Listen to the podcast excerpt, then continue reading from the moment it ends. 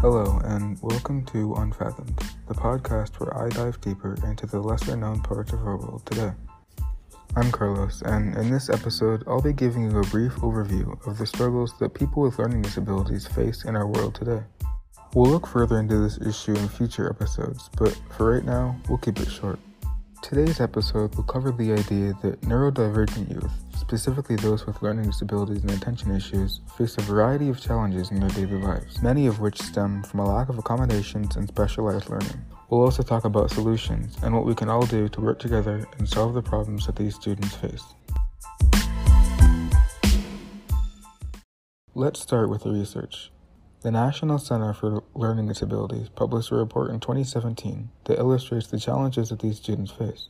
Using data from the 2015 to 2016 school year, they found that 1 in 5, or 20%, of children in the US have learning and attention issues. As someone who suffers from ADHD, I am one of those 20%, and even I was surprised by that number. I wasn't expecting it to be so high. I mean, if you do the math, that's over 11 million students. I think it might be because it's an issue that, in my opinion, is talked about a lot less than it should be. Anyway, that same study found that less than half of these children receive specialized instruction or accommodations to help them learn. This means that they are more likely to drop out of school or become involved with the justice system later in life, and less likely to enroll in and complete college or other post secondary education. To be honest, that's scary because our generation is responsible for building the future of this world. If we as a community, as a nation, and as a world aren't helping today's youth be prepared for their futures, we might be creating a serious problem down the road. Looking at the overall findings of the study, I was both surprised and saddened to see how these challenges that are clearly overlooked inhibit the success of these students. For the last part of today's episode, I want to focus on what we can do to help and support these kids. While implementing more programs for them and increasing funding for rural schools who are seeing it worse than more urban areas are very important things, they take time.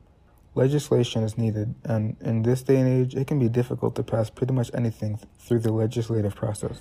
I think the most important thing that we can do for the time being is be there and be patient. It is crucial for these students to know that someone is there to support them and help them out. I want to leave you today with this. As a peer, teacher, friend, or family member of someone who may be struggling with learning, you have the greatest ability to make a difference. So, while you have the chance, why not start now?